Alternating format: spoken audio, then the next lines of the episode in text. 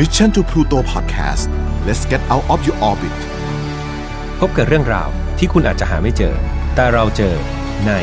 f i n a l f i l e Podcast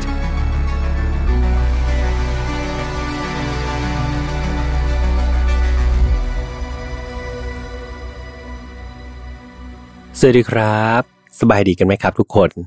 วันนี้คุณอยู่กับผมแฮมทัชพลในรายการ Final f i l e Podcast ซีซั่นที่ 2 นะครับ แหมเป็นไงครับแปลกหูไหมครับวันนี้ พอดีเห็นหลายคนนะครับ เริ่มแซวว่าผมเนี่ย ทักทายเหมือนเดิมทุก episode เลยครับ วันนี้ก็เลยลองเปลี่ยนรูปแบบในการทักทายบ้างนะครับ จะได้ไม่เบื่อกันสำหรับวันนี้นะครับเราอยู่ episode ที่ 55 กันแล้วครับ วันที่ออกอากาศนี้ถ้าไม่มีอะไรผิดพลาดเนี่ยก็เพิ่งผ่านวาเลนไทน์ไปไม่นานใช่ไหมครับ ความรักของเพื่อนๆเป็นยังไงกันบ้างครับ หวังว่าทุกคนจะมีความรักที่ดีต่อกันนะครับ คือความรักเนี่ยมันไม่จำเป็นจะต้องเป็นแบบคู่รักเท่านั้นแบบเป็นแฟนกันอะไรอย่างเงี้ยแต่จริงๆมันเกิดได้กับ หลาย ๆ อย่างครับ เช่น ครอบครัวของเรา คุณพ่อคุณแม่พี่น้องหรือว่าอะไรอย่างเงี้ยนะครับ หรือแม้แต่คนที่อยู่ในออสังคมเดียวกันเนี่ยก็อยากให้คนทุกคนเนี่ยมันมีความรักที่ดีต่อกันครับ แล้วก็ได้รับความรักดีๆ กลับมาด้วยนะครับสำหรับคดีในวันนี้ก็เรียกว่ามีกลิ่นอายของความรักแบบเต็มๆครับ ผมคัดเลือกมาเพื่อต้อนรับวันวาเลนไทน์โดยเฉพาะครับ เรื่องนี้มันเกิดจากความรักครับ และก็จบลงด้วยความรักเช่นกัน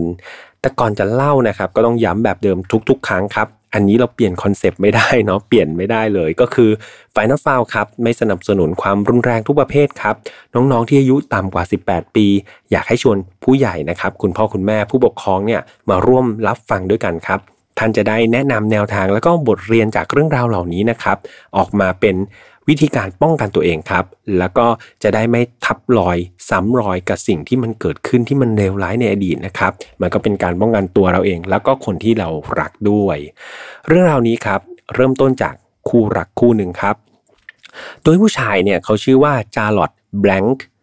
เดวิดสันครับ แล้วก็แฟนสาวของเขาก็คือชื่อว่าเคลลี่โจนส์ครับ ผมขอเริ่มที่คุณจาร์รอดแบงค์เดวิดสันก่อนนะครับ แต่เดี๋ยวต่อไปผมจะเรียกเขาว่าคุณจาร์รอดละกันเนาะจะได้ สั้นๆหน่อย ก็คือคุณจาร์รอดนะครับเขาเกิดเมื่อวันที่ 20 ธันวาปี 1976 ที่ลอสแองเจลิสครับเขาเป็นบุตรของคุณซูซานแล้วก็ริชาร์ดเดวิดสันครับคือจาร์ลอตเนี่ยต้องบอกว่าเป็นคนที่รูปร่างหน้าตาดีครับแถมเป็นคนที่หัวดี ฉลาดแล้วก็รักในการเรียนครับเขาเป็นคนที่ใฝ่รู้แบบตลอดเวลาเลย แม้ตัวจาร์ลอตเนี่ยจะเป็นคนที่ เป็นคนค่อนข้างเงียบขรึมนิดนึงแต่เขาก็เป็นที่รักของเพื่อนๆในกลุ่มครับ แถมในบางครั้งเนี่ยเขาก็สร้างเสียงหัวเราะให้กับเพื่อนๆได้อยู่เสมอเลยนะฮะเรื่องราวความรักของจาร์ลอตเนี่ยได้เริ่มต้นในเดือนมกราคมปี 2000 ครับ ซึ่งตอนนั้นเนี่ยเขากำลังเข้าเรียนปริญญาโทที่มหาวิทยาลัยแคลิฟอร์เนีย ในซานตาบาบารานะครับ โดยสาขาที่เขาเข้าศึกษาเนี่ยก็จะเป็นด้านเกี่ยวกับเคมีครับ ในตอนนั้นเขาได้พบกับ ผู้หญิงสวยคนหนึ่งครับที่ชื่อว่าเคลลี่โจนส์ครับที่กำลังเรียนในสาขาเคมีเช่นเดียวกับเขาครับเคลลี่เป็นสาวที่ผมยาวครับดำสลวยเลย ดวงตาเนี่ยกลมโตครับ แถมยังเป็นคนที่ friendly เป็นมิตรคุยง่ายแล้วก็ขี้เล่นออกมากๆครับ แน่นอนว่าจาร์รอดเนี่ยพอเห็นเคลลี่ครั้งแรกก็เรียกว่าตกหลุมรักโดยทันทีตั้งแต่แรกเห็นเลยครับ และขณะเดียวกันเคลลี่เขาก็มีใจให้กับจาร์รอดเหมือนกัน นั่นมันทำให้ความรักของทั้งคู่ครับ เรียกว่าก่อตัวกันอย่างรวดเร็วกันเลยทีเดียว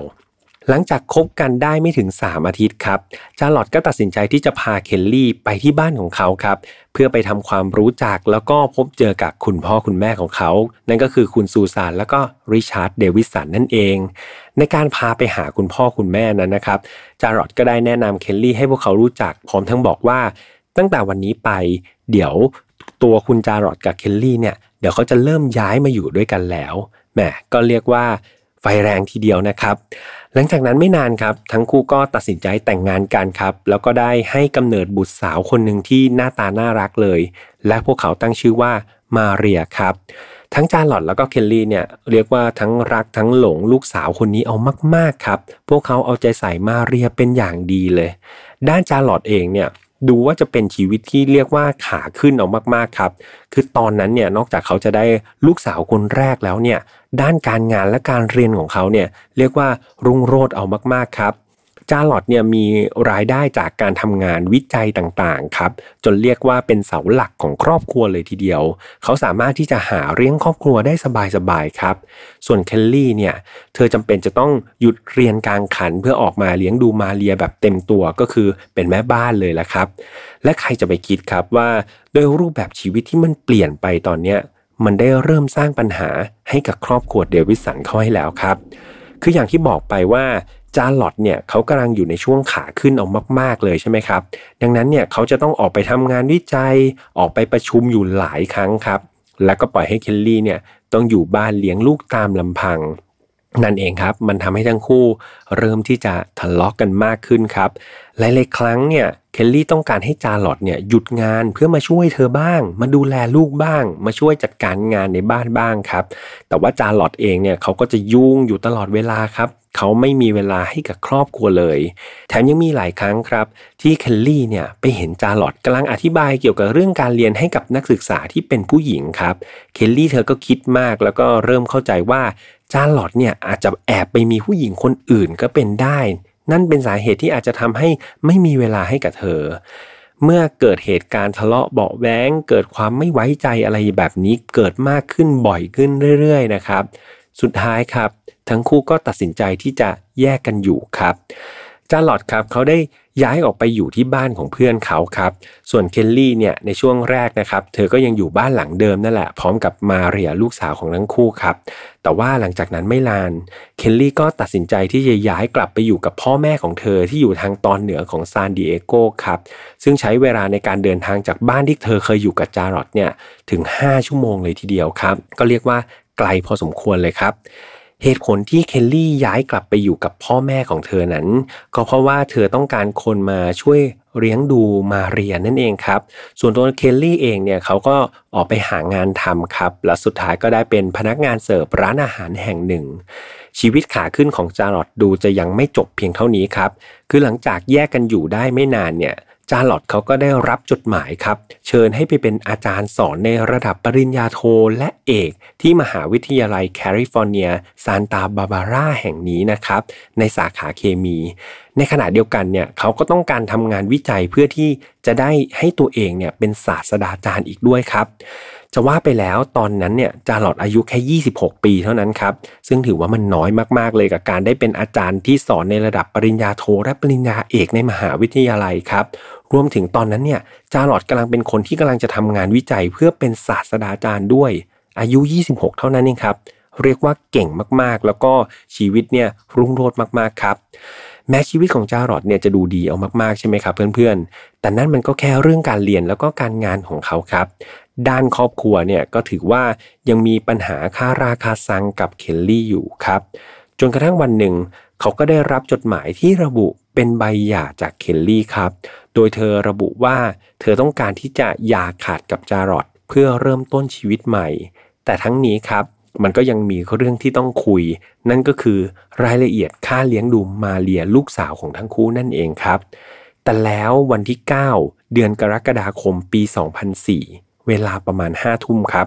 ตอนนั้นจารอดเขากำลังพักผ่อนอยู่ในบ้านนะครับ แล้วก็ได้ยินเสียงเหมือนใครบางคนเนี่ยกดกลิ่งที่หน้าบ้านของเขาครับ จาร์ลอตเนี่ยพอได้ยินเขาก็เดินออกไปดูที่ประตูหน้าบ้านครับ แต่พอเปิดประตูออกมาเนี่ยปรากฏว่าเขาไม่เห็นใครสักคนครับ แต่มันมีสิ่งสิ่งหนึ่งตั้งอยู่ที่หน้าประตูบ้านเขาครับ นั่นก็คือ กระถางดอกไม้ที่มันมีพุ่มดอกไม้เล็กๆครับ แล้วก็มีดอกไม้สีม่วงสดใสว่างอยู่ที่พื้นครับ แต่ในขณะที่จาร์ลอตกำลังงงงมองซ้ายมองขวา เออว่าเอ๊ะ ใครเอาดอกไม้แอบมาให้หรือเปล่าครับ เขาก็รู้สึกเหมือนมีอะไรเนี่ยมากระแทกมาพุ่งอย่างแรงเข้าที่หน้าอกเขาครับ มันแรงซะจนเขาเนี่ยไม่สามารถที่จะยืนต่อไปได้ครับ จาร์ลอตซุดตัวลงที่หน้าบ้านของเขา พร้อมกับเลือดครับ ที่มันไหลออกมาจากหน้าอกจาร์ลอตตกใจมากครับ เขารู้ตัวทันทีว่ามีใครบางคนเนี่ยซุ่มยิงเขาครับจาร์ลอตรวบรวมกำลังเฮือกสุดท้ายในการร้องขอความช่วยเหลือจากใครก็ได้ที่อยู่แถวๆนั้นครับ มีเพื่อนบ้านคนหนึ่งเขาได้ยินเสียงปืนดังขึ้นครับ ก็เลยรีบเดินออกมาดูที่นอกบ้าน และเขาก็ได้เห็นจาร์รอดครับ ที่กำลังร้องขอความช่วยเหลือในสภาพที่อ่อนแรงเต็มทีครับ จาร์รอดพูดด้วยเสียงสั่นเครือครับว่า help help they kill me ครับหรือว่าแปลเป็นไทยก็ประมาณว่าช่วยด้วยช่วยฉันด้วย พวกเขาฆ่าฉันครับเพื่อนบ้านคนนั้นครับเห็นชัดว่าจาร์รอดเนี่ยโดนยิงนะครับก็เลยโทรแจ้งเจ้าหน้าที่ตำรวจ แล้วก็เรียกรถพยาบาลทันทีครับไม่นานหลังจากนั้นครับหน่วยพยาบาลก็มาถึงที่เกิดเหตุ แล้วก็รับตัวจาร์รอดไปโรงพยาบาลที่ใกล้ที่สุด เพื่อรักษาตัวอย่างเร่งด่วนครับ แต่สุดท้ายครับมันสายไปซะแล้วครับเพื่อนๆ จาร์รอดได้หมดลมหายใจก่อนที่เขาจะถึงโรงพยาบาลครับ หลังเกิดเหตุทางเจ้าหน้าที่ตำรวจนะครับ ได้เข้ามาตรวจสอบสภาพศพ ก็พบว่าจาร์รอดครับ เขาโดนยิงด้วยปืนไรเฟิลครับ ตัดขั้วหัวใจทำให้เขาเนี่ยเสียเลือดมาก แล้วก็ถึงแก่ความตายในที่สุดครับ ทางเจ้าหน้าที่ตำรวจครับ จึงได้ไปตรวจสอบที่บ้านของจารอดเพื่อเก็บหลักฐานเพิ่มเติมต่างๆครับ แล้วเขาก็ได้พบกับเจ้าพุ่มดอกไม้สีม่วงเนี่ยแหละครับ เจ้าปัญหาที่มันวางอยู่ในกระถางที่ตั้งอยู่หน้าบ้านของจารอดครับตำรวจได้ทำการตรวจสอบครับที่มาของดอกไม้พุ่มนี้ ก็พบว่ามันเป็นดอกไม้ทั่วไปมากครับ ที่สามารถหาได้ตามห้างสรรพสินค้าใหญ่ ๆ หรือว่าตามซูเปอร์มาร์เก็ตชื่อดังนะครับ แต่นอกจากพุ่มดอกไม้สีม่วงในกระถางเนี่ยทางตำรวจครับยังไปพบการ์ดใบหนึ่งครับ เสียบอยู่ในพุ่มกระถางนั้น โดยในการ์ดใบนั้นเขียนว่า to my teacher ครับ หรือแปลเป็นไทยก็ประมาณว่า แด่คุณครูที่รักนะครับตำรวจได้สอบถามกับเพื่อนบ้านที่เห็นเหตุการณ์ ก็ได้ข้อมูลว่า มีเพื่อนบ้านคนหนึ่งครับเขาได้เห็นคนสองคนเนี่ยใส่ชุดคลุมสีดำได้ขับรถออกไปครับในช่วงที่จารอดเนี่ยโดนยิง แต่เนื่องจากตอนนั้นเนี่ยมันเป็นเวลาประมาณ5้าทุ่มใช่ไหมครับเพื่อนๆมันก็ค่อนข้างที่จะมืดมากๆเลยแล้วแถมสองคนนั้นก็ใส่ชุดคลุมสีดำด้วยอีกทำให้เขาเนี่ยมองไม่เห็นหน้าคนในรถชัดเจนมากนะ ดังนั้นทางตำรวจครับก็เลยนำกระถางต้นไม้ครับแล้วก็การ์ดเนี่ยไปตรวจสอบเพื่อหาหลักฐานทาง DNA เพิ่มเติมครับ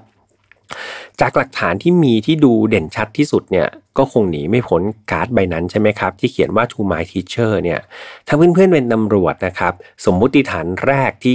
ตั้งขึ้นมาเนี่ยคิดว่าเป็นยังไงครับ ก็คิดว่าน่าจะเกี่ยวข้องกับนักเรียนลูกศิษย์ของจารอดสักคนหนึ่งใช่ไหมครับ ที่เขาอาจจะมีเรื่องบาดหมางใจกัน หรือว่าจะเป็นการแก้แค้นกันใช่ไหมแต่ว่าตำรวจครับก็คิดแบบนั้นเหมือนกันครับ พวกเขาเนี่ยจึงได้ไปสอบถามทั้งทางอาจารย์นะครับแล้วก็นักศึกษาที่มหาลัยเนี่ยที่เขาได้เรียนแล้วก็ร่วมงานกับจารอดปรากฏว่าทุกคนครับพูดเป็นเสียงเดียวกันเลยว่าจารอดเป็นทั้งครู แล้วก็เป็นทั้งเพื่อนร่วมงานที่ดีมากๆครับ ไม่มีใครเลยที่เกลียดหรือเป็นศัตรูกับจารอดสักคนเดียวครับ และอีกอย่างนี้ที่มันน่าสงสัยมากๆเลย ก็คือคำว่า to my teacher ครับ คือเอาจริง ๆ แล้วถ้าเป็นลูกศิษย์หรือว่าเพื่อนร่วมงานของจาร์รอดครับ เขาจะไม่เรียกจาร์รอดว่า teacher ครับ มันควรจะเป็น professor หรือ Mr. Davidson มากกว่าครับ เพราะว่านักศึกษาแล้วก็เพื่อนร่วมงานของทุกคนเนี่ย ก็จะเรียกจาร์รอดว่า professor นะครับหรือไม่ก็จะจะเรียกว่าแบบ Mr. Davidson จะไม่มีใครเรียกจาร์รอดว่า teacher สักคนครับ ดังนั้นมันก็ดูแปลกมาก ๆ เลยใช่ไหมครับเพื่อนๆที่ในการ์ดจะเขียนว่า to my teacher ตำรวจจึงได้ลองสืบประวัติของจารอดครับ แล้วก็ได้ไปพบกับเรื่องราวของอดีตคนรักของเขา นั่นก็คือ ลลี่ครับ ทางเจ้าหน้าที่ตำรวจนะครับได้เชิญเคลลี่มาพูดคุยโดยที่เขายังไม่ได้บอกเรื่องการตายของจารอดให้เคลลี่รู้นะครับ เจ้าหน้าที่ตำรวจได้มีการสอบถามสถานที่อยู่ของเคลลี่ในคืนเกิดเหตุ ก็พบว่าตอนนั้นเนี่ยเธอกำลังอยู่กับแฟนคนใหม่ของเธอครับ เมื่อทางตำรวจทำการเช็คสัญญาณโทรศัพท์มือถือของเคลลี่ ก็พบว่าเธอก็ไม่ได้ออก จากบ้านไปไหนจริง ๆ ตามที่เธอได้พูดมาครับ แถมในคืนนั้นครับ เธอยังได้โทรศัพท์หาเพื่อนที่โบสถ์คริสเตียนของเธออีกคนหนึ่งด้วย ดังนั้นตำรวจจึงคิดว่าเคนลี่เนี่ยไม่น่าจะเป็นผู้ร้ายในคดีนี้อย่างแน่นอนครับ พวกเขาจึงได้บอกเรื่องการเสียชีวิตของจารอดให้กับเคลลี่ฟังครับ และเมื่อทราบเรื่องครับเคลลี่ในตอนแรกเนี่ยก็เรียกว่าช็อกแล้วก็นิ่งเงียบไปสักพักหนึ่ง โดยที่ไม่มีการตอบสนองทางอารมณ์ใด ๆ ทั้งสิ้นครับ หน้าเธอนิ่งมากๆ แต่ผ่านไปได้ไม่นานครับ เคลลี่ก็เริ่มร้องไห้ ร้องไห้หนักมากขึ้นเรื่อยๆครับ พร้อมนั้นถามเจ้าหน้าที่ตำรวจซ้ำๆย้ำๆว่าจารอดตายจริง ๆ แล้วหรอ เอาจริง ๆ พฤติกรรมของเคลลี่ครับ มันก็ดูมีความน่าสงสัยอยู่พอสมควรครับ ซึ่งทางตำรวจเขาก็คิดเห็นเช่นนั้นครับว่าเคลลี่เนี่ยต่อให้เธออาจจะไม่ใช่ฆาตกร แต่เธออาจจะรู้เห็นอะไรเกี่ยวกับคดีนี้ก็เป็นได้ครับ ทางเจ้าหน้าที่ตำรวจจึงลงตรวจสอบข้อมูลของเคลลี่แล้วก็จารอดเพิ่มเติมครับ ก็ไปพบกับข้อมูลสำคัญเข้าข้อมูลหนึ่งครับ คือมีข้อมูลพบว่าหลังจากเคลลี่ยื่นใบหย่าให้จารอดได้ไม่นาน เธอก็ได้แจ้งความกับตำรวจครับว่าจาร์ลอตเนี่ยได้ทำการลวนลามมาเลียครับ ลูกสาวของตัวเอง เคลลี่เธอได้แจ้งกับเจ้าหน้าที่ตำรวจว่า เธอเริ่มสังเกตเห็นมาเลียเนี่ยมีพฤติกรรมที่เปลี่ยนไปจากเดิม คือจากเด็กที่ร่าเริง แจ่มใส ตอนนี้มาเรียกลายเป็นเด็กที่ดูซึมเศร้า ไม่ค่อยพูด ไม่ค่อยจา แถมมาเรียนะครับยังมีอาการนอนไม่ค่อยหลับในเวลากลางคืน หรือบางครั้งเนี่ยนอนนอนไปก็สะดุ้งตื่นขึ้นมาร้องไห้ เพราะว่าฝันร้ายอยู่บ่อยๆครับ มีวันหนึ่งเนี่ยเคลลี่เธอก็พยายามจะถามลูกสาวของตัวเองแล้วว่า เออลูกมีอะไรที่ทำให้เธอไม่สบายใจหรือเปล่านะ มาเรียครับเขาก็เลยไปหยิบตุ๊กตาขึ้นมาตัวหนึ่ง แล้วก็ชี้ไปที่เป้าของตุ๊กตาตัวนั้น พร้อมกับบอกเคลลี่ว่า พ่อจับตรงนี้ของหนู หลังจากนั้นครับจาหลอดจึงถูกตำรวจเชิญมาสอบสวน และก็ต้องเข้าเครื่องจับเท็จครับ ในวันนั้นจารอดมีอาการที่เรียกว่าตื่นตระหนกตกใจเป็นอย่างมากครับ นั่นทำให้เขาเนี่ยไม่สามารถผ่านเครื่องจับเท็จได้ และถูกตั้งข้อหาเป็นผู้ต้องสงสัยในคดีล่วงละเมิดเด็กครับ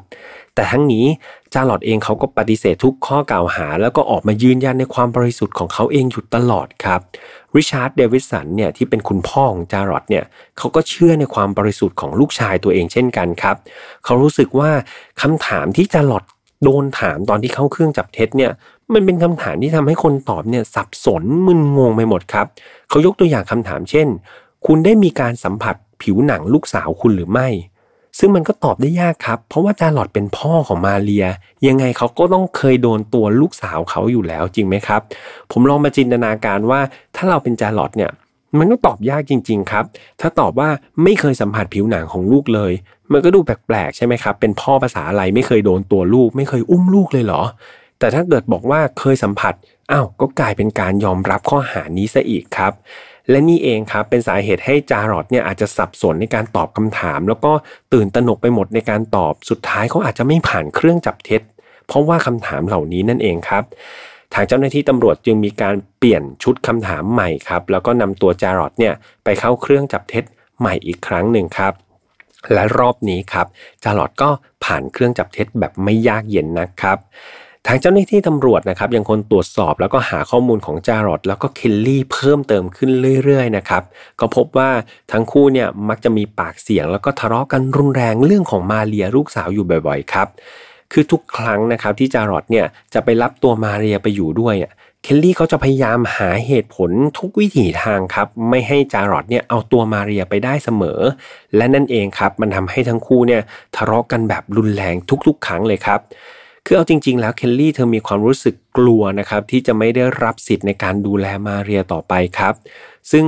เรื่องมันก็ไปสุดท้ายมันก็ไปจบลงที่ศาลครับศาลก็ได้ออกคำตัดสินครับ ให้จารอดและเคลลี่เนี่ยสลับกันดูแลมาเลียกันคนละ 2 อาทิตย์ครับ จากการตัดสินของศาลเนี่ยมันทำให้เคลลี่เนี่ยรู้สึกผิดหวังแล้วก็โกรธออกมากๆครับ เธอคิดว่า 2 อาทิตย์ที่ต้องให้มาเรียไปอยู่กับจารอดเนี่ยมันนานมากๆ มันนานเกินไป แต่คำตัดสินของศาลออกมาแล้วครับ เธอก็ทำอะไรไม่ได้กลับมาที่คดีการตายของจารอดกันก่อนครับ ทางเจ้าหน้าที่ตำรวจนะครับ ยังมีการค้นหาข้อมูลแล้วก็หลักฐานใหม่ๆ อย่างต่อเนื่องครับ ปรากฏว่าพวกเขาเนี่ยได้ไปเจอพยานที่ให้ปากคำที่น่าสนใจคนหนึ่งเขาให้ครับ พยานคนนี้ได้ให้ข้อมูลกับตำรวจว่า เขานะครับวันนั้นเนี่ยไปเดินซื้อของกับครอบครัวของเขาที่ห้างสรรพสินค้าแห่งหนึ่งครับ แล้วก็จำได้ว่าที่ห้างนั้นเนี่ยมันมีพุ่มไม้แบบเดียวกับที่มันตั้งอยู่หน้าประตูจารอดแบบเป๊ะๆเลยตำรวจก็เลยไปขอดูกล้องวงจรปิดของห้างสรรพสินค้าครับเพื่อตรวจสอบดูว่า เอ๊ะ ที่ห้างนั้นเนี่ยมีใครซื้อดอกไม้แบบนี้ไปบ้างหรือเปล่า ปรากฏว่ามันมีคนสวมฮู้สีดำครับ ใส่หมวกแล้วก็ใส่แว่นตาดำด้วย ซึ่งมันดูน่าสงสัยมากๆครับ มาซื้อ ดอกไม้ต้นไม้ชนิดนี้ไปครับ แต่ด้วยการแต่งกายอย่างที่ผมบอกครับ ทั้งใส่ฮูดปกปิดใส่หมวกปกปิดใส่แว่นตาดำปกปิดครับ มันทำให้ทางตำรวจเนี่ยไม่สามารถเห็นหน้าเห็นตาคนที่ซื้อไปได้เลยครับ ดังนั้นดูเหมือนสิ่งเดียวที่ตำรวจพอจะทำได้ก็คือการเก็บ DNA นะครับจากบริเวณนั้นไปตรวจสอบเพิ่มเติมครับเผื่อจะมีข้อมูลอะไรที่น่าสนใจ และก็เชื่อมโยงไปยังคนร้ายได้ แต่มีสิ่งหนึ่งครับเพื่อนๆที่น่าสนใจ คืออย่างที่บอกว่าพุ่มไม้พุ่มเนี้ยหรือดอกไม้ประเภทเนี้ยมันไม่ใช่ดอกไม้ที่หายากใช่ไหมครับ มันมีขายตามห้างสรรพสินค้าใหญ่ ๆ ทั่วไปเลย มันมีขายอีกหลายห้างเลย แต่ห้างสรรพสินค้าที่พยานคนนี้บอกอะครับ มันดันเป็นห้างที่อยู่ในละแวกเดียวกับบ้านของคุณเมรินดาครับแล้วก็คุณฟิลิปโจนส์พวกเขาคือใครครับเมรินดากับฟิลิปพวกเขาก็คือ คุณพ่อคุณแม่ของเคลลี่นั่นเองครับ และเคลลี่ในตอนนี้เธอก็มาอาศัยอยู่กับคุณพ่อคุณแม่ด้วยนะครับ ดังนั้นห้างสรรพสินค้านี้จึงมันเป็นยังเป็นที่ที่แบบทางเจ้าหน้าที่ตำรวจนะครับ สนใจเป็นพิเศษครับ คดีนี้ดูไม่มีความคืบหน้าครับ และยังคงเป็นปริศนาไปอีกยาวนานเลยนะครับ จนกระทั่งผ่านไป 2 ปี ปรากฏว่ามันมีผล DNA อันหนึ่งที่น่าสนใจออกมาครับ เพราะมันดันไปตรงกับบุคคลที่มีความเกี่ยวข้องกับจารอดครับ เพื่อนๆลองเดาดูสิครับ ว่า DNA นั้นมันไปตรงกับใครครับ ลองนับ1นถึงสให้ทายดูก่อนนะ 1 2 3 ผมเชื่อว่าหลายๆคนเนี่ยทายว่าเป็น DNA ของเคลลี่ใช่ไหมครับคำตอบคือผิดครับ DNA เหล่านั้นครับ มันไม่ได้บ่งบอกว่ามันเป็นของเคลลี่ครับแต่มันเป็นคนในเชื้อสายเดียวกันของเคลลี่ครับ แน่นอนว่าเจ้าหน้าที่ตำรวจก็ต้องพุ่งเป้าไปที่ เมลินดาและก็ฟิลิปโจนส์พ่อแม่ของเคลลี่ทันทีครับ คือต้องบอกว่าเมลินดาและฟิลิปโจนส์นะครับเป็นคู่สามีภรรยาที่ค่อนข้างเคร่งศาสนามากๆครับ พวกเขามักจะไปโบสถ์ทุกๆ วันอาทิตย์ แล้วก็เป็นอาสาสมัครในการช่วยเหลือผู้คนในสังคมอยู่เสมอ ดังนั้นในสายตาของเพื่อนบ้านแล้วก็คนในชุมชนเนี่ยก็จะมองว่าเมลินดาแล้วก็ฟิลิปโจนส์เนี่ยเป็นคนที่ดีไม่มีที่ติเลยครับ แต่ในเมื่อผล DNA มันชี้มาแบบเนี้ย ทางเจ้าหน้าที่ตำรวจครับจึงต้องไปยังบ้านของเมลินดาแล้วก็ฟิลิปโจนส์ เพื่อขอสอบปากคำครับ ทั้งคู่ได้ให้การว่าในคืนที่เกิดเหตุเนี่ย พวกเขาทั้งคู่อยู่แต่ในบ้านไม่ได้ออกไปไหนเลย หลังจากที่เขารับประทานอาหารมื้อค่ำเสร็จ นอกจากนี้ครับ พวกเขายังแจ้งอีกว่าคุณฟิลิปโจนคนที่เป็นพ่อของเคลลี่เนี่ย เคยประสบอุบัติเหตุทางรถยนต์เมื่อ 3 ปีก่อนครับทำให้แขนขวาของเขาเนี่ยไม่สามารถใช้การได้อย่างปกติ ต้องทำการกายภาพบำบัดอยู่เสมอครับ ดังนั้นมันคงจะยากมากหากเขาเป็นคนร้ายและต้องยกปืนไรเฟิลออกมายิงจาร์ลอตได้อย่างแม่นยำเมื่อสอบปากคำเสร็จครับทางเจ้าหน้าที่ตำรวจก็ยังคงแอบติดตามดูพฤติกรรม ชีวิตประจำวันของเมลินดาแล้วก็ฟิลิปโจนอยู่ตลอดครับ และเจ้าหน้าที่ตำรวจก็ได้พบว่าฟิลิปโจนนั้นน่ะ เอาจริง ๆ เขาสามารถที่จะเดินเหินท่าปกติได้เลยครับ มีการจับภาพได้ด้วยครับว่าฟิลิปโจนส์เนี่ยไปเดินซื้อของกับเมรินดาภรรยาของเขาครับ และสามารถที่จะยกกล่องวายลังใหญ่ ๆ ครับ ใส่รถได้ด้วย มันแปลกมากเลยใช่ไหมครับ มันดูขัดแย้งกับการให้การตอนต้นของเขาว่าแขนขวาเขาเนี่ยใช้งานได้แบบไม่ปกติแล้วนะครับ แถมท่าทางของคุณฟิลิปโจนส์เนี่ยเอาจริง ๆตำรวจเขามองว่ามันเหมือนคนธรรมดาที่เดินเหินได้ปกติมากๆครับ ดังนั้นทางเจ้าหน้าที่ตำรวจครับก็เลยได้ขอตรวจสอบ DNA ของทั้งคู่ โดยการตรวจสอบจากน้ำลายครับและก็ได้ตรวจสอบสัญญาณ GPS บนมือถือของทั้งสองคนด้วย ว่าในวันนั้นมีการใช้งานที่ไหนบ้างนะครับ ผลปรากฏว่ามีการพบสัญญาณ GPS โทรศัพท์ของทั้งคู่ แถวแถวบ้านจารอดในวันเกิดเหตุครับ เอาละสิครับ แบบนี้ก็เท่ากับว่าปากคำที่คุณเมรินดาและก็คุณฟิลิปโจนส์เคยให้ไว้เนี่ย มันเป็นเท็จนะสิครับ เจ้าหน้าที่ตำรวจได้เข้าไปขอตรวจสอบในบ้านของทั้งคู่อีกครั้งครับ แต่ก็ไม่พบอาวุธปืน แถมยังพบว่าทั้งสองคนเนี่ยเขาก็ไม่มีใบอนุญาตครอบครองปืนด้วยนะครับตำรวจจึงได้ไปสอบถามข้อมูลจากเพื่อนบ้านละแวกนั้นครับ ก็พบว่ามีเพื่อนบ้านคนหนึ่งเนี่ยเขาได้ให้การว่าหนึ่งอาทิตย์ก่อนเกิดเหตุฆาตกรรมจารอดครับ เขาได้เจอกับคุณฟิลิปโจนส์นะครับเพื่อไปถามหาเกี่ยวกับปืนเถื่อนซึ่งเอาจริงๆมันดูน่าสงสัยมากเลยใช่ไหมครับ ที่อยู่ดี หญิงชายเคร่งศาสนาที่ไม่มีใบอนุญาตครอบครองปืน อยู่ๆจะไปถามหาซื้อปืนเถื่อนแบบนี้มันก็ดูไม่ใช่เรื่องที่จะเป็นวิสัยปกตินะครับ นอกจากนี้ครับอีกหนึ่งหลักฐานที่ทางตำรวจไม่เคยลืมก็คือการ์ดครับการ์ดที่มันสอดมาในพุ่มดอกไม้เจ้าหน้าที่ตำรวจครับได้ลองค้นว่าเอ้ยมันมีร้านไหนบ้างนะที่ขายการ์ดแบบเดียวกันเนี้ย ปรากฏว่ามันมีอยู่ร้านหนึ่งครับ อยู่ใกล้ๆกับบ้านของคุณมารินดาและคุณฟิลิปโจนส์ครับ เจ้าหน้าที่ตำรวจก็เลยไปสอบถามเจ้าของร้าน ซึ่งเจ้าของร้านก็ยืนยันว่าเมลินดาเนี่ยครับเป็นคนมาซื้อการ์ดแบบเดียวกันจากร้านใบเองครับ ฟังมาถึงตรงนี้ เรียกว่าทุกอย่างมันชี้ไปที่คู่สามีภรรยาเมรินดาแล้วก็ฟิลิปโจนส์แน่ๆแล้วใช่ไหมครับแต่ตำรวจยังต้องการหลักฐานเด็ด ๆ เพื่อมัดตัวให้คนร้ายเนี่ยไม่สามารถดิ้นหลุดได้ นั่นก็คือ ผล DNA ครับ และแล้วผล DNA ที่ตำรวจนะครับตรวจสอบจากการ์ดที่พบในที่เกิดเหตุ ปรากฏว่ามันตรงกับของมิลินดาโจนส์นะครับซึ่งเป็นแม่ของเคลลี่นั่นเอง เจ้าหน้าที่ตำรวจครับก็เลยได้ไปขอเข้าจับกุมมิลินดานะครับแล้วก็ฟิลิปโจนส์ทันทีครับ แน่นอนว่าเคลลี่เองก็ไม่รอดครับ เนื่องจากผู้ก่อเหตุเนี่ย เป็นคนในครอบครัวนะครับ ดังนั้นมันจึงมีความเป็นไปได้สูงที่อาจจะมีการสมรู้ร่วมคิดร่วมกันวางแผนก่อเหตุฆาตกรรมจารอดขึ้นครับ ทางเจ้าหน้าที่ตำรวจเนี่ยได้มีการคาดการณ์แรงจูงใจในการก่อเหตุว่า ครอบครัวของเมลินดาแล้วก็ฟิลิปโจนส์เนี่ย เขามีเคลลี่เป็นลูกสาวสุดที่รักเพียงคนเดียวครับ ทั้งคู่เนี่ยเรียกว่ามักจะเอาใจแล้วก็ตามใจเธอตั้งแต่เด็ก อยากได้อะไรต้องได้ครับสรรหามาให้ทุกอย่าง นั่นเองทำให้เคลลี่เนี่ยเป็นคนที่ค่อนข้างเอาแต่ใจตัวเองมากๆครับ ใครขัดใจเนี่ยไม่ค่อยจะได้เลย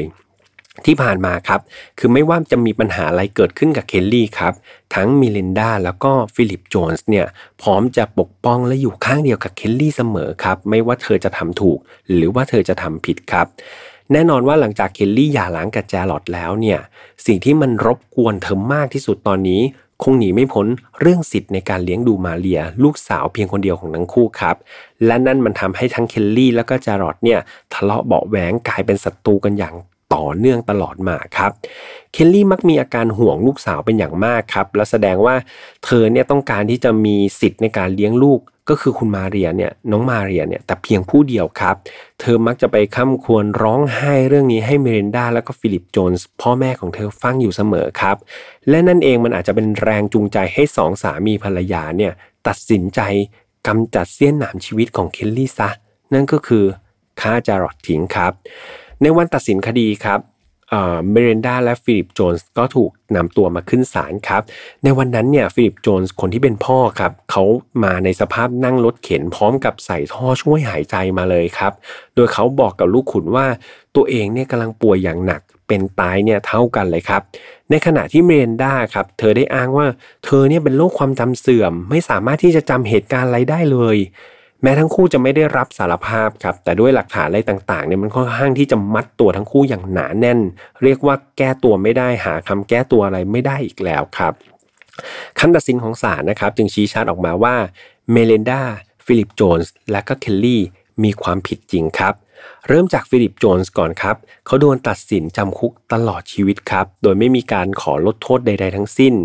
โดยเขารับสารภาพครับว่าเขาเนี่ยเป็นคนเหนี่ยวไกปืนยิงจารอดด้วยตัวเองครับ พร้อมทั้งให้ข้อมูลที่เป็นประโยชน์ทุกอย่างครับ เขายอมรับสารภาพทุกอย่าง เพื่อแลกกับการลดโทษให้กับเคลลี่ลูกสาวของเขาครับ ฟิลิปโจนส์ได้ให้เหตุผลว่าเขาเนี่ยในตอนเด็กๆ เขาเคยเป็นเหยื่อของการล่วงละเมิดทางเพศมาก่อนครับ นั่นทำให้เขาเนี่ยต้องการที่จะปกป้องหลานสาวของเขาก็คือมาเรียให้พ้นจากมือจารอดผู้ที่เป็นพ่อครับ ซึ่งจารอดเนี่ยตามที่ผมเคยเล่าไป เขาก็เคยถูกกล่าวหาว่าล่วงละเมิดทางเพศลูกของตัวเองใช่ไหมครับ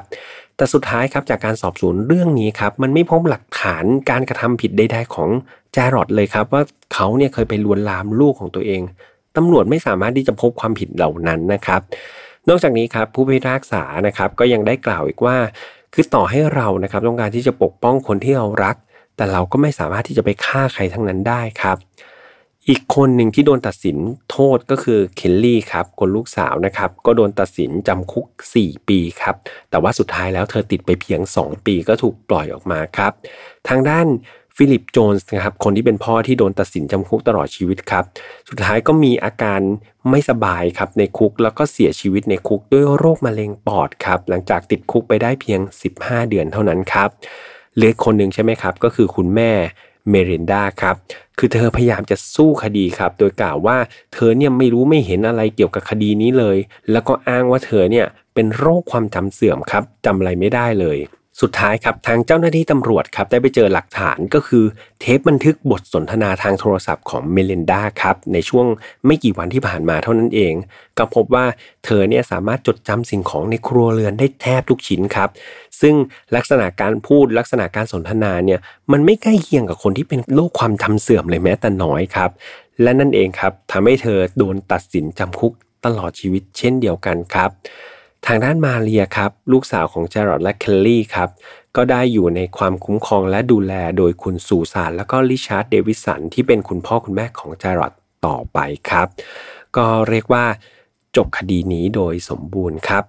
จากคดีนี้ครับตามที่ผมกล่าวไปข้างต้นครับ มันเริ่มต้นด้วยความรักครับ มันเป็นความรักของหนุ่มสาวของจารอดและก็เคลลี่ที่มีต่อกันครับ จนก่อเกิดกำเนิดมาเป็นมาเรียนะครับ บุตรสาวอันเป็นที่รักของทั้งคู่ ก่อนที่ความรักทั้งคู่เนี่ยมันจะเริ่มจืดจางลงครับ แต่มันยังทิ้งความรักที่มีต่อลูกไว้นะครับ จนก่อให้เกิดปัญหาทะเลาะเบาแหวงมากมายครับ และสุดท้ายมันก็จบลงด้วยความรักเช่นกันครับ แต่มันเป็นความรักของพ่อแม่ที่มีต่อลูกครับ นั่นก็คือความรักของคุณเมรินดาและฟิลิปโจนส์ต่อคุณเคลลี่นั่นเอง จริงๆ ความรักเป็นสิ่งที่ดีครับ มันเป็นความรู้สึกที่ดีแล้วก็พิเศษมากๆ แต่มันก็ควรจะถูกนำไปใช้ให้ถูกทางนะครับ แล้วก็เหมาะสม คือถ้ามันมากเกินไปจนแบบลืมหูลืมตาเนี่ย มันก็ไม่ดีใช่ไหมครับ หรือว่ามันน้อยไปจนขาด ความใส่ใจต่อกันเนี่ยมันก็ไม่ดีอีกครับ ดังนั้นความรักมันเป็นสิ่งที่เราต้องรู้จักบริหารจัดการกับมันเหมือนกันนะครับ ให้รู้สึกแบบพอดีพอดีครับ แต่สำหรับ File Not Found แล้วเนี่ยเพื่อนๆสามารถรักแล้วก็ชอบได้อย่างเต็มที่นะครับ สามารถฟังวนซ้ำกี่ร้อยกี่พันรอบได้เลยครับ ผมเชื่อว่ามันจะนำมาซึ่งความสุขให้กับเพื่อนๆทุกคนที่ฟังนะครับก็เรียกว่าช่วงนี้ขายเก่งจริง ๆ ครับ สำหรับ File Not Found นะครับก็จบลงไปแล้วสำหรับวันนี้ครับเราออกอากาศทุกวันอังคารทั้งช่องของ Mission to Pluto ครับยังไงฝาก feedback กันได้ทุกช่องทางครับ ผมรออ่านคอมเมนต์ของทุกคนอยู่ ไม่ว่าจะเป็น YouTube Spotify SoundCloud Podbean Apple Podcast หรือแม้แต่แฟนเพจนะครับเขาไปอ่านได้เลยครับ ในนั้นมีคอนเทนต์ที่สนุกสนุกมากมายเลยสำหรับแฟนๆของ Apple Podcast แล้วก็ Spotify ครับแล้วก็ชอบฟังไฟนอตฟาวมากๆเนี่ยเรามีช่องแยกแล้วนะครับ ถ้าคุณเล่น iOS ครับ ก็ฟัง Apple Podcast ก็ได้ครับ หรือว่าถ้าเป็นสาวก Android หรือว่า iOS ก็ได้นะ ก็โหลด Spotify มาฟัง File Not Found ช่องแยกได้เหมือนกันครับ เรียกว่าฟังแบบ non-stop รวดเดียวเลยได้ทั้งวันทั้งคืนครับ และอีกอันหนึ่งครับที่ขอฝากไว้แบบวันนี้ฝากค่อนข้างเยอะครับ ก็คือ f i Not f o u Family นั่นเองครับ อย่าลืมตามเข้าไปนะครับ ในนั้นเรามีเพื่อนๆมากมายเลยครับ ที่มีทัศนคติต่อความรักที่ดีต่อกันเพื่อนๆในนั้น น่ารักครับผม confirm ยืนยันว่าทุกคนน่ารักจริง ๆ ครับ ในครอบครัว ใครที่ยังไม่ได้เข้าไปใน f i Not f o u Family รีบตามเข้าไปเลยครับ ในนั้นสนุก และดีมากจริง ๆ ครับ ส่วนวันนี้คงต้องลากันไปก่อนนะครับแหมเป็นอีกหนึ่งตอนที่สามารถจัดได้เกิน 30 นาที ภูมิใจในตัวเอง หวังว่าใครที่ชอบฟังตอนยาวๆ จะถูกใจกันนะครับ และไปพูดคุยกันต่อใน File Not Found Family หรือว่า feedback กันได้ทุกช่องทางครับสำหรับวันนี้คงต้องลากันไปก่อนครับ และเจอกันใหม่วันอังคารหน้า สวัสดีครับ Mission to Pluto Podcast let's get out of your orbit พบกับเรื่องราวที่คุณอาจจะหาไม่เจอ แต่เราเจอใน f i n a l f i l e Podcast